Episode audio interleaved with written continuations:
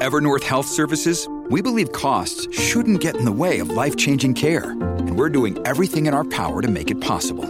Behavioral health solutions that also keep your projections at their best? It's possible. Pharmacy benefits that benefit your bottom line? It's possible. Complex specialty care that cares about your ROI? It's possible. Because we're already doing it. All while saving businesses billions. That's Wonder made possible. Learn more at evernorth.com/wonder.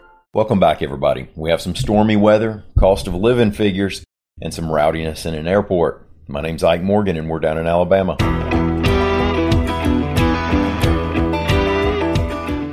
As had been forecast, storms and possibly tornadoes did damage in Alabama yesterday evening, reports AL.com's Howard Koplowitz. Now, I get this podcast up pretty early, and as of this recording, there's still the chance for severe weather, particularly across lower Alabama. But earlier last night, we'd already seen destroyed mobile homes, roof damage, flash flooding, and people trapped inside their homes.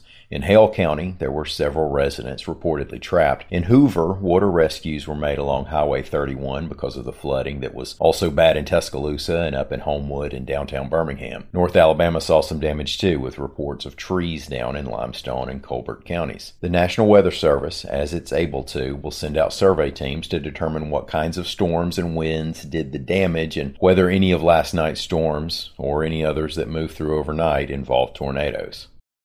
Here in Alabama, we don't make, on average, as much money as some other folks in other states do, but we don't have to spend as much either. AL.com's William Thornton reports that, according to a new cost of living analysis by Porch.com, 3 of the top 10 most affordable small metros are in Alabama, and the Birmingham-Hoover metro area is the second most affordable metro area in the nation, behind only Louisville, Kentucky. Now, according to the study, Birmingham has a cost of living that is 7.4% less than the national average.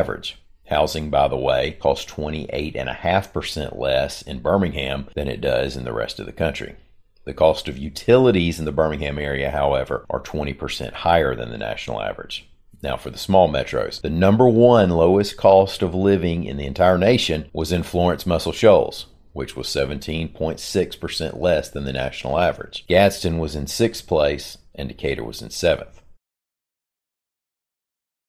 One Morgan County, Alabama deputy is out of a job, and another was being disciplined after being, quote, rowdy, drunk, and not wearing masks at the Birmingham Shuttlesworth International Airport, according to Birmingham police in a story reported by WAAY TV in Huntsville. Back on February 26, Birmingham police were called about a group of allegedly unruly passengers that included the 2 Morgan County deputies. The flight had to be deboarded per TSA policy because the group didn't follow masking policy. Morgan County Sheriff Ron Puckett gave a statement to WAAY, quote, "Our team, like everyone else, still relies on people, which can make mistakes. However, we are still responsible for our actions. Our agency apologizes to the Birmingham Police Department, Southwest Airlines, and the passengers on the flight for this off-duty incident." Thank y'all so much for listening. We'll be back here again tomorrow. Until then, stop by and see us on the internet at AL.com.